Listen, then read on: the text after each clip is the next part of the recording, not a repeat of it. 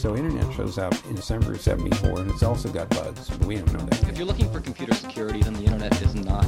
Cyber threats are a challenge We kill people based on metadata. That complexity is the worst enemy of security. Hallo, liebe Leute, herzlich willkommen im Jahr 2020 und zu einer neuen Podcast-Folge des Percepticon Podcast. Heute knüpfen wir an ein Thema an, was ich schon einmal besprochen habe, aber was so komplex ist, dass man da noch ganz viel dazu sagen kann. Und das ist das Going Dark Thema. Ähm, Going Dark ist dieser fantastische, die fantastische Metapher dafür, dass die nachrichtendienstlichen und polizeilichen Ermittlungsquellen angeblich versiegen würden, weil wir jetzt überall verschlüsselte Messenger wie WhatsApp und Co. benutzen und dass deswegen Ermittlungen und Spionage nicht mehr möglich seien. Was, Spoiler Alert, ziemlicher Quatsch ist, aber wir wollen heute mal über dieses Thema sprechen, da das auch im deutschen sicherheitspolitischen Diskurs nach wie vor eine Rolle spielt.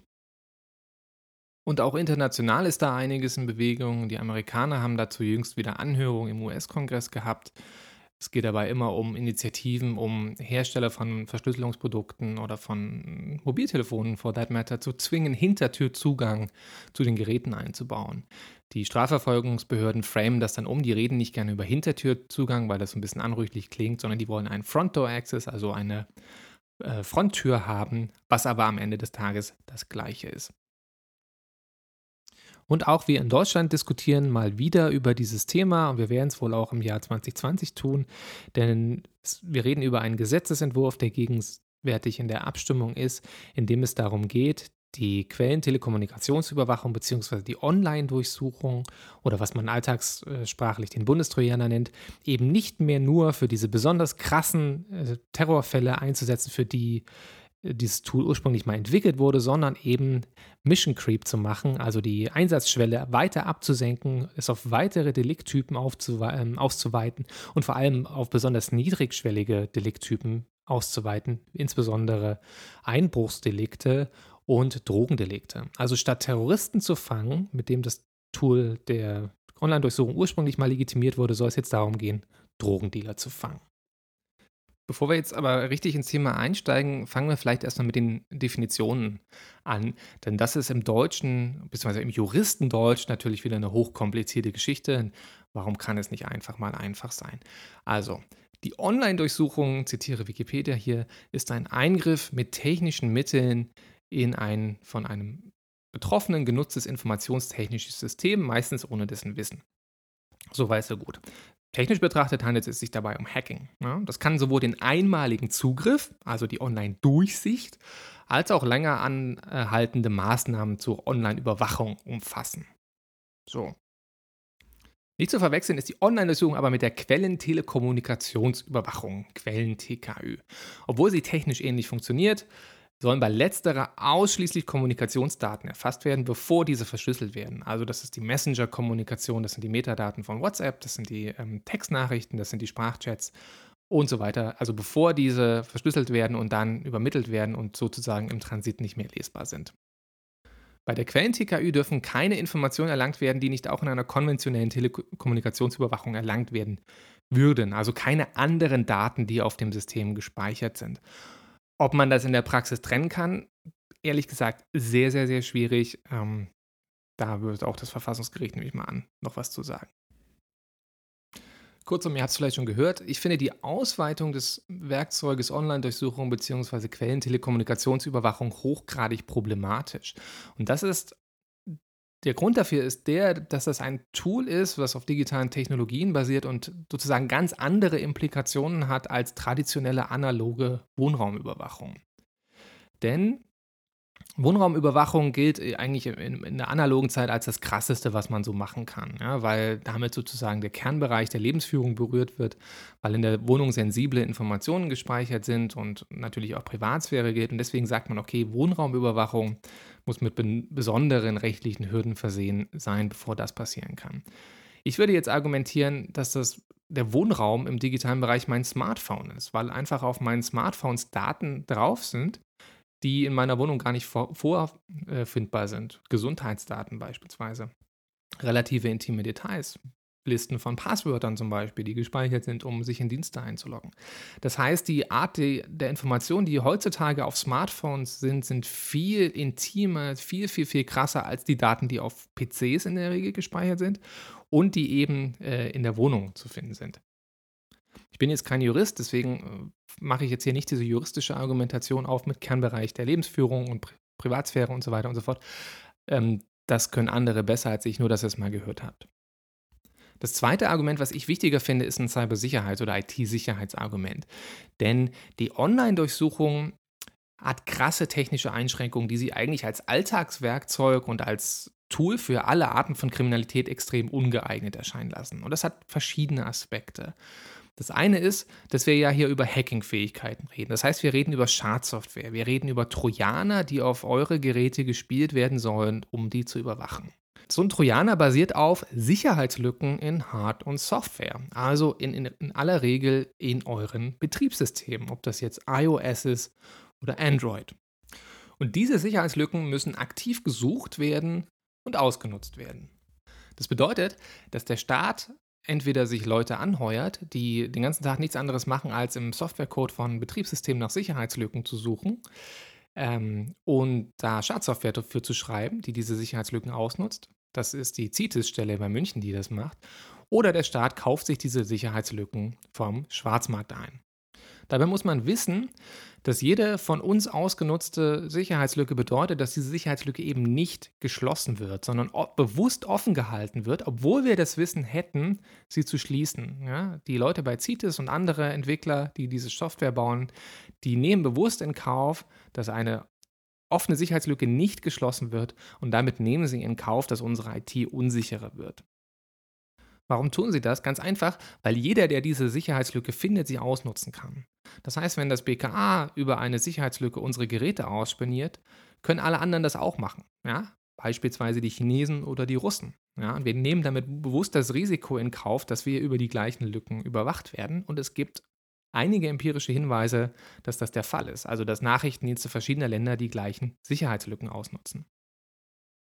Die andere Möglichkeit, an solche Software ranzukommen, also an solche Spionagesoftware, ist, diese auf grauen und schwarzen Märkten einzukaufen. Das heißt, unsere Behörden gehen zu relativ zwielichtigen Unternehmen und sagen, wir hätten gerne eine fertig entwickelte Spionagesoftware von euch und würden die gerne einkaufen. Das ist so ein bisschen so wie bei den Rüstungsunternehmen.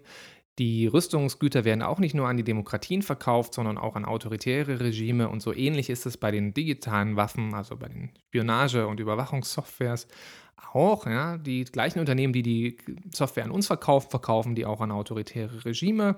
Es gibt auch Hinweise, dass diese Verträge oftmals nicht exklusiv sind. Das heißt, die gleiche Software mit der gleichen Sicherheitslücke wird an mehrere Akteure gleichzeitig verkauft, was wiederum dazu führt, dass ähm, Staaten die gleiche Sicherheitslücke ausnutzen und sich sozusagen gegenseitig darüber ausspionieren können, weil sie nicht geschlossen wird.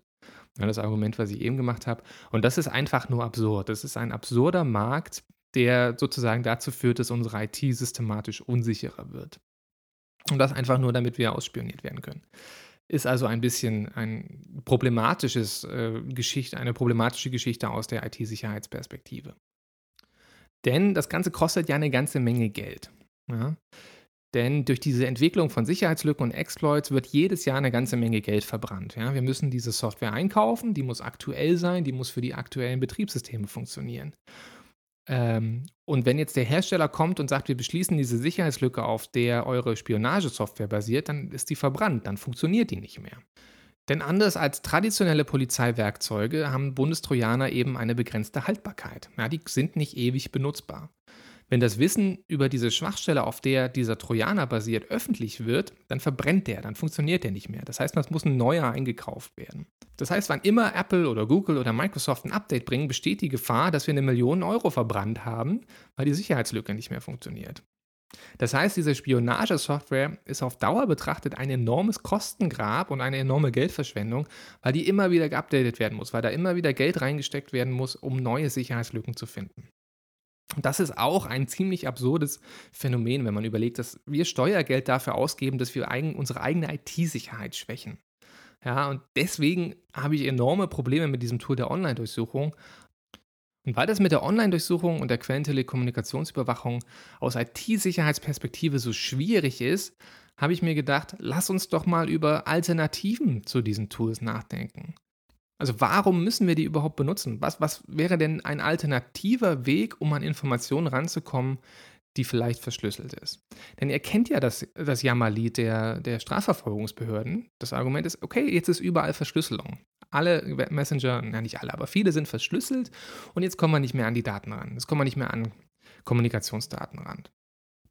Und das stimmt aber nicht, weil es gibt eine ganze Menge alternativer Wege, an verschlüsselte Informationen ranzukommen. Und die werden kaum thematisiert im politischen Diskurs, sind aber zum Teil viel besser als die, das Aufbrechen von Geräten als mit Trojanern, weil damit eben nicht der Kollateralschaden an unserer IT-Sicherheit verursacht wird, wenn man alternative Wege probieren würde.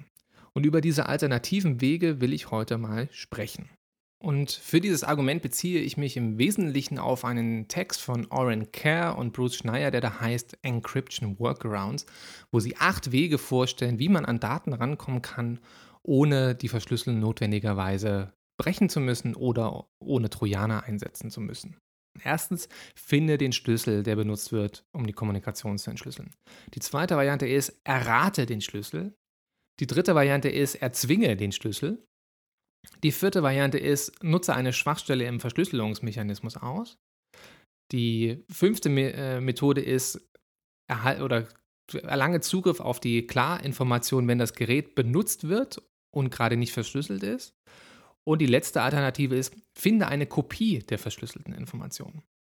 Die ersten drei davon sind schlüsselbasiert und die letzten drei nicht. Vielleicht nochmal kurz einen Crashkurs zu diesen Schlüsseln. Verschlüsselung funktioniert im Groben so, dass man einen lesbaren Text in Klartext mit Hilfe eines Schlüssels, also einem Algorithmus in aller Regel, in einen unleserlichen Ciphertext umwandelt.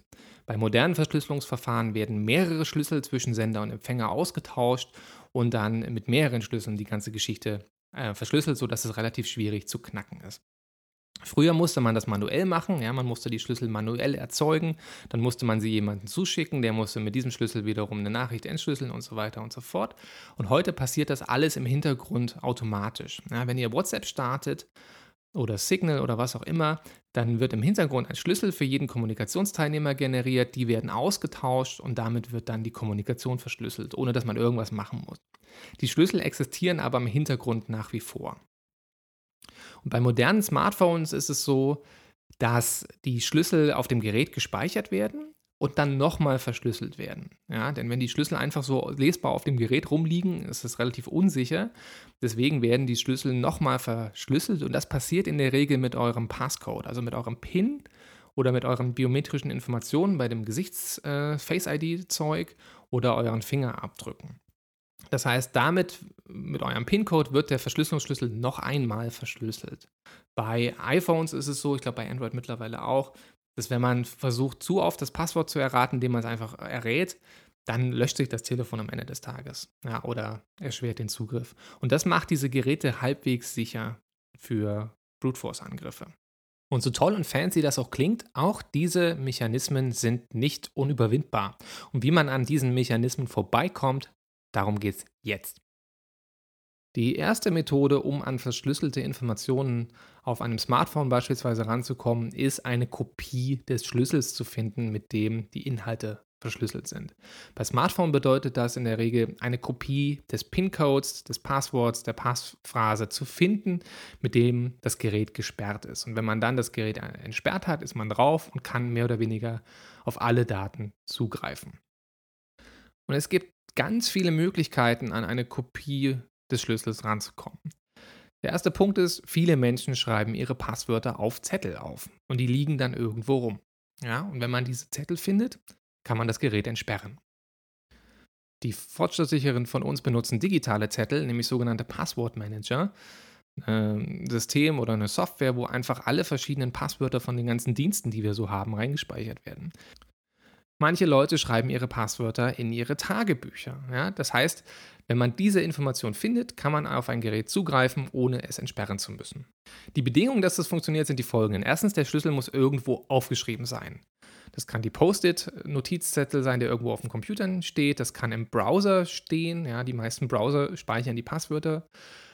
Ähm, oder eben der Schlüssel kann auch im RAM-Speicher eines Computers zwischengespeichert sein, wenn er gerade entschlüsselt wurde. Das heißt, irgendwo muss es eine Kopie geben. Die zweite Bedingung ist, dass man diesen Schlüssel irgendwie lesen muss oder lesen können muss. Das ist ja auch zum Beispiel denkbar, dass äh, findige Leute nicht den Klartext ihres Passworts in ihr Notizbuch schreiben, sondern das irgendwie versteckt machen. Ja, und wenn das der Fall ist, dann kann man das Passwort natürlich nicht ohne weiteres lesen. Und die dritte Bedingung ist, und das ist jetzt rein aus staatlicher Perspektive, ist, die Regierung muss nicht nur eine, es muss nicht nur eine Kopie geben und es muss nicht nur eine lesbare Kopie sein, sondern die Regierung muss auch die Kompetenz haben, diese Information zu sammeln. Und das meint in der Regel einen Durchsuchungsbefehl. Organisiert sich ein Durchsuchungsbefehl für ein Kriminalitätsfeld, was natürlich einen Durchsuchungsbefehl rechtfertigt und versucht dann zum Beispiel in eine Wohnung einzudringen, um einen Keylogger am Computer zu installieren. Ein Keylogger ist eine ein Hardware-Gerät meistens, was nicht größer sein muss als ein Kabel ja, oder was auch in moderne Kabel eingebettet sein kann, der die Tastatureingaben mitspeichert. Und dann kann später ähm, die Polizei reinkommen, den, den Keylogger wieder einsammeln und dann alle Passwörter, die zwischenzeitlich eingetippt wurden, da rauslesen. Und das sind so die Möglichkeiten, die Strafverfolgungsbehörden in dem Bereich haben. Das funktioniert natürlich einfacher bei Computern als bei Smartphones, wo das mit den Keyloggern in der Regel über Software gelöst werden muss. Und hier zeigt sich auch schon, okay, dieser Mechanismus, dieser Workaround, um an Daten ranzukommen, funktioniert nur, wenn wir einen Delikt haben, was einen Durchsuchungsbefehl rechtfertigt. Denn das wird nicht bei allen möglichen Kriminalitätstypen funktionieren. Kommen wir zum zweiten Mechanismus, wie man an verschlüsselte Kommunikation rankommen kann, ohne sie hacken zu müssen. Und das ist, den Schlüssel zu erraten. Erraten bedeutet, wenn ich herausfinden kann, wie zum Beispiel der PIN-Code eines Geräts ist, dann komme ich da rein und komme auch an die Nachrichtenschlüssel ran. Ja, haben wir schon vorher erwähnt, dass die PIN-Codes auf unseren Smartphones die Schlüssel für die Kommunikationsverschlüsselung verschlüsseln. Und wenn ich den PIN-Code errate, dann komme ich an die ran. Und jetzt mal ganz ehrlich, die meisten von uns benutzen sehr beschissene PIN-Codes. Könnt euch ja mal den Spaß machen und in der U-Bahn oder im Zug mal auf die Geräte zu schielen, wenn die entsperrt werden. Viele Leute haben vierstellige Pins. Oftmals sind es ihre Geburtsdaten. Häufig ist es sowas wie 1, 2, 3, 4, 5 oder auch nur 1, 1, 1, 1, 1 und so weiter und so fort. Noch witziger finde ich ja diese Entsperrmuster bei Android, wo man dann so eine Figur zeichnen muss. Und da gibt es ein paar statistische Analysen dazu, welche Muster die häufigsten sind. Und die meisten Muster fangen oben links an und enden unten rechts. Ja, gerne mal irgendwie ein Z oder ein X oder solche Geschichten. Und diese Muster sind extrem einfach aus der Ferne abzulesen. Das heißt, was eine Polizeibehörde tun muss, ist einfach einen Beamten hinter euch stellen, der auf euch über die Schulter guckt, während ihr euer Gerät entsperrt und schon haben sie den Schlüssel, ohne dass irgendwas gemacht werden muss. Bei äh, biometrischen Passwörtern ist es ein bisschen schwieriger, aber auch hier gibt es schon Präzedenzfälle. In manchen Ländern kann man dazu gezwungen werden, seinen Daumen auf den Button zu legen, damit das Gerät entsperrt wird oder was auch immer es für ein Finger ist, der den biometrischen Schlüssel da ähm, sichert.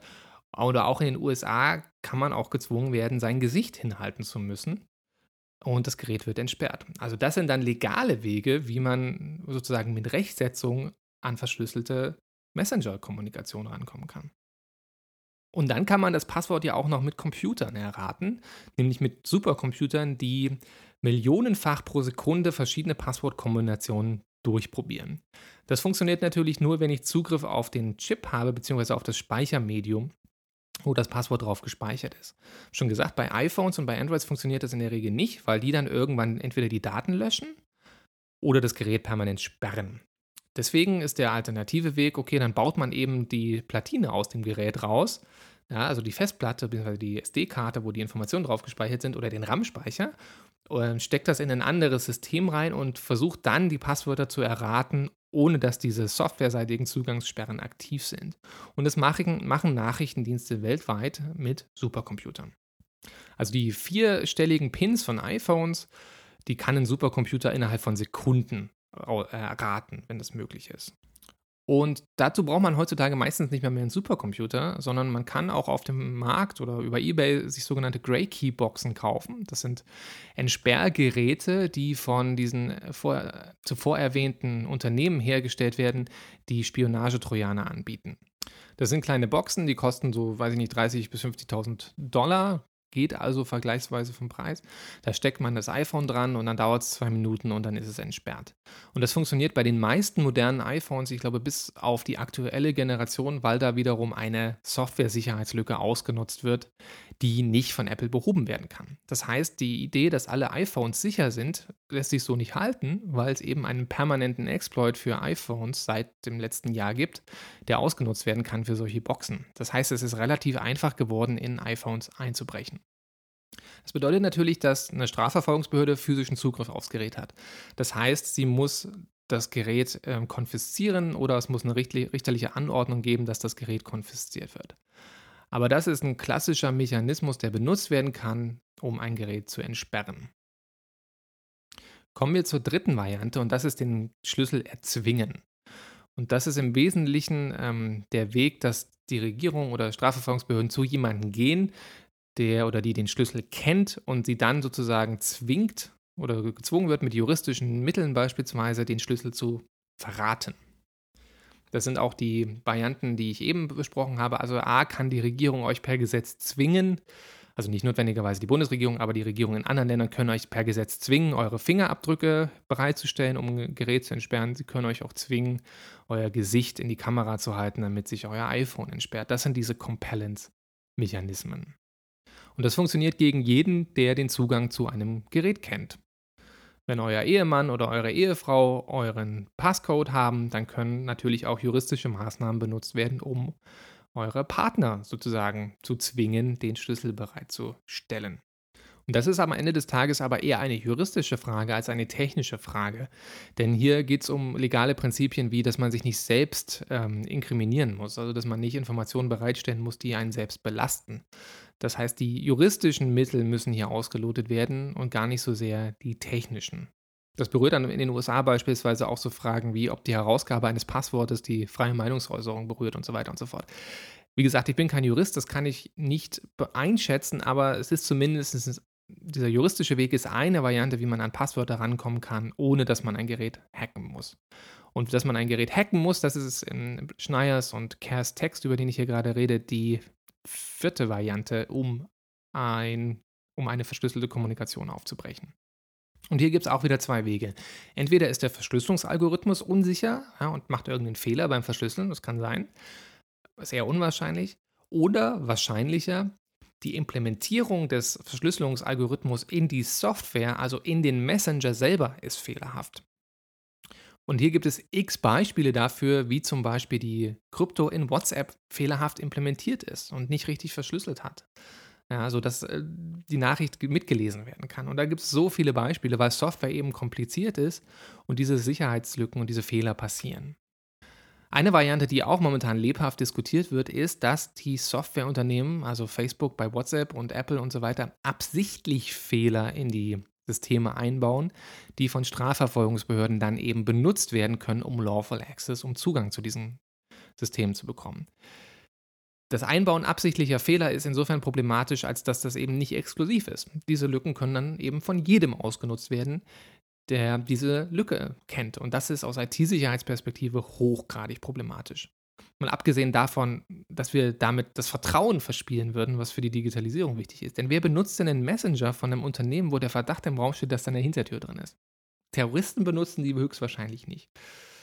Gehen wir gleich zum nächsten und zum vorletzten Punkt. Und das ist den Zugang zur Klartextinformation erlange, wenn das Gerät gerade benutzt wird. Verschlüsselung funktioniert so, dass sie meistens oder dass ein Gerät meistens dann verschlüsselt wird, wenn es gerade nicht aktiv ist. Also, wenn euer iPhone gesperrt ist, dann müsst ihr erst den Schlüssel eingeben und dann, wenn das passiert ist, wird das Gerät entschlüsselt. Bei Windows-Computern ist es auch so, die sind sicher, wenn sie aus sind, wenn sie an, ist, äh, an sind, dann wird der Schlüssel meistens irgendwo im RAM-Speicher gespeichert ähm, und dementsprechend sind die Systeme nicht verschlüsselt. Hier gibt es jetzt eine ganze Menge Mittel und Wege, wie man an ein Gerät kommt, während es in Benutzung ist. Denn wie gesagt, wenn es in Benutzung ist, sind, äh, ist die, die Festplatte meistens nicht verschlüsselt und wenn man Realtime-Zugriff auf das Gerät bekommt, während es gerade äh, entsperrt ist, dann haben natürlich Strafverfolgungsbehörden einen leichten Weg. Der einfachste Weg ist, einfach das Gerät zu stehlen oder zu entwenden, während es gerade benutzt wird. Das kann diese Pickpocketing-Variante sein, dass euch das Gerät aus der Hand geschlagen wird, während, es, während ihr gerade unachtsam durch die Stadt lauft und auf euer Smartphone guckt und dann klaut euch jemand euer Gerät. Das können genauso gut Polizeibeamte theoretisch machen. Oder die andere Variante ist einfach zum Beispiel Notebooks zu stehlen. Und hier will ich jetzt mal auf einen sehr interessanten Fall hinweisen, nämlich den Fall, wie der Mensch der Darknet-Plattform Silk Road festgenommen wurde. Also die Silk Road war 2013 eines, ich glaube sogar der größte Marktplatz im Darknet. Und der Mensch, der diesen Marktplatz gehostet hat, der hatte seinen Laptop verschlüsselt. Und die Polizei oder das FBI hat ihn identifiziert und die haben ihn beobachtet. Also haben eine ganz schnöde traditionelle Personenobservation gemacht. Und sie wussten, okay, der nimmt seinen Laptop überall mit hin. Das heißt, wir können nicht in seine Wohnung einsteigen und einen Keylogger platzieren. Aber er setzt sich immer in öffentliche Bibliotheken, um da Forschung zu machen oder Research oder irgendwie zu surfen. Das FBI hat also zwei Zivilagenten in die Bibliothek geschickt, in der Ulbricht war. Die haben sich neben ihn gestellt und haben einfach, haben ihn kurz abgelenkt ja, haben einen, einen Ehestreit vom Zaun gebrochen und während er abgelenkt war, hat ein anderer Agent das Notebook genommen, während es offen war. Und somit hatte das FBI Zugriff auf die verschlüsselte Festplatte, weil sie eben gerade entsperrt war. Und dieser, dieser Weg, einfach das Gerät zu, zu stehlen oder kurz Zugriff darauf zu, zu erlangen, wenn man gerade abgelenkt wird, das ist so einfach und so unkompliziert, erfordert aber natürlich den Aufwand von menschlichem Personal. Alternativ könnte man zum Beispiel auch eine Überwachungskamera einfach nehmen. Ja?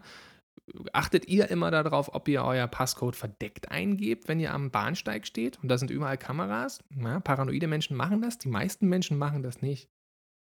Das heißt, hier gibt es eine ganze Menge an, an Mitteln, um an ein verschlüsseltes Gerät ranzukommen. Das erfordert natürlich, wie gesagt, den Einsatz von Personal und bedeutet auch, dass da eine gewisse Deliktschwere vorliegen muss. Denn man kann nicht einfach so jedem beliebigen Menschen sein Gerät für Strafverfolgungszwecke entwenden. Auch das signalisiert mir, dass dieses Mittel nur für bestimmte Delikttypen, aber nicht für Alltagskriminalität taugt. Kommen wir zum letzten Mechanismus und das ist eine Kopie der verschlüsselten Information finden, während sie nicht verschlüsselt ist. Also beispielsweise eine Kopie einer Erpressungsbotschaft zu finden auf dem Computer. Die Original-Erpressungsbotschaft mag verschlüsselt sein, aber was ist denn zum Beispiel mit dem Versionsverlauf dieser Ransom Note, also die vorherigen Versionen, die vielleicht in einem Backup gespeichert sind oder irgendwo in einer Cloud liegen? Wenn die E-Mails eines Menschen auf dem Computer gesperrt sind, dann gibt es immer noch eine Kopie dieser E-Mails meistens irgendwo in der Cloud. Also meistens bei dem Empfänger der E-Mail, aber häufig auch bei dem Cloud-Provider, also Google oder Microsoft oder wie auch immer. Ja, das heißt, hier wäre jetzt sozusagen der Me Mechanismus, eine Kopie der Daten zu bekommen bei Providern. Gleiches gilt übrigens auch für Smartphone-Backups, weil sowohl Google als auch Apple euch anbieten, die Backups eurer Geräte in die Cloud zu legen. Und diese Backups sind nicht verschlüsselt. Das bedeutet auch, dass die Schlüssel, die da benutzt werden, um Nachrichtenverschlüsselung zu machen, innerhalb dieser Backups nicht verschlüsselt sind. Das heißt, wenn man die iCloud-Backups oder die Android-Backups in der Cloud bekommt, dann bekommt man auch die Schlüssel, weil die eben nicht verschlüsselt sind. Und in der Regel ist es so, dass es in dieser heutigen Cloud-Infrastruktur das gleiche Datum, der gleiche Datenfakt auf mehreren Geräten gleichzeitig vorliegt. Ja. Die Bilder, die wir über WhatsApp und Co. schicken, die liegen ja nicht nur bei uns, die liegen auch bei den Empfängern. Die Schlüssel werden zum Teil synchronisiert, ja, wenn wir Passwortmanager benutzen, die über verschiedene Geräte hinweg funktionieren. Das heißt, werden die irgendwie synchronisiert, das heißt, die Kopien liegen irgendwo rum. Und hier muss man sozusagen kreativ werden, weil irgendwo lässt sich immer eine Kopie des Datums auftreiben. So, kommen wir kurz zum Fazit dieser Diskussion. Ähm, Encryption, also Verschlüsselung, ist nicht das Ende von Strafverfolgung. Es ist vielmehr ein ganz traditionelles Problem. Denn es war schon immer so, dass Strafverfolgungsbehörden nicht an bestimmte Informationen rankommen konnten. Also am Ende des Tages ist überhaupt nichts Neues an der Dynamik. Ja, auch in der Vergangenheit konnten Beweismittel unleserlich gemacht werden, konnten Zettel verbrannt werden und so weiter und so fort. Das heißt, Verschlüsselung ist nicht das Ende der Diskussion und ist auf keinen Fall die ewige Dunkelheit, die hier heraufbeschworen wird, wenn von Going Dark besprochen wird. Vielmehr kommt es auf einen kreativen Einsatz dieser verschiedenen Mittel und Wege an, über die ich jetzt hier gesprochen habe. Denn am Ende des Tages ist das probabilistisch. Es wird kein Mittel geben, was 100% der Fälle funktioniert. Also man kann nicht immer zum Beispiel einen Keylogger installieren. Man kann auch nicht immer das Gerät von jemandem klauen, sondern die Kombination der, der verschiedenen Mittel und Wege macht es. Und es gibt keine Silver Bullet. Also der Bundestrojaner ist auch nicht das Ende der Weisheit und wahrscheinlich gar nicht notwendig in vielen Fällen, weil es alternative Wege gäbe, um an Informationen ranzukommen. Die sind natürlich, wie oftmals schon gesagt, kostspieliger. Ja, wenn die Polizei Beamte abstellen muss, die euch im, im Zug hinter euch sitzen und auf euch über die Schulter gucken, während ihr eure Geräte entsperrt, dann muss das bezahlt werden. Ja, und das kann teurer sein als der Trojaner-Einsatz. Deswegen ist der Trend zum Bundestrojaner eigentlich ein ökonomischer Trend, weil das einfach häufig billiger ist, als Personal für Personenüberwachung abzustellen. Das heißt, eine politische Botschaft könnte hier sein, statt den Bundestrojaner zu forcieren, könnte man auch einfach das Personal bei den Polizeibehörden aufstocken. Dann müsste man nicht solch verfassungsrechtlichen und IT-sicherheitsproblematischen Tools beispielsweise in der Masse einsetzen müssen. So, und damit sind wir auch am Ende der Folge angekommen. Das Ziel der Übung war, wie gesagt, zu zeigen, dass es Alternativen zum Bundestrojaner gibt und dass wir dieses problematische Tool, was unsere IT-Sicherheit gefährdet, eigentlich gar nicht notwendigerweise für alle Fälle von Kriminalität brauchen. Ja, es kann durchaus sein, dass es bestimmte Delikttypen gibt oder bestimmte Ziele gibt, wo das Tool sinnvoll ist. Ja, wegen mir. Aber das Ding in der Masse verwenden zu wollen, für Einbruchsdelikte, für Drogendelikte, für jedes Petty Crime, ist meines Erachtens nicht verhältnismäßig, weil damit erhebliche Kosten für die IT-Sicherheit einhergehen, für das Vertrauen in die Digitalisierung und es eben alternative Möglichkeiten gibt, die in diesen Bereichen viel besser abschneiden, was so den Kollateralschaden angeht, die diese Tools ähm, ermöglichen. Hier wäre jetzt also der Gesetzgeber zu, gefragt, diese anderen, diese rechtlichen und prozessualen Mittel hochzufahren, anstatt die IT-Sicherheit systematisch mit dem Bundestrojaner zu schwächen.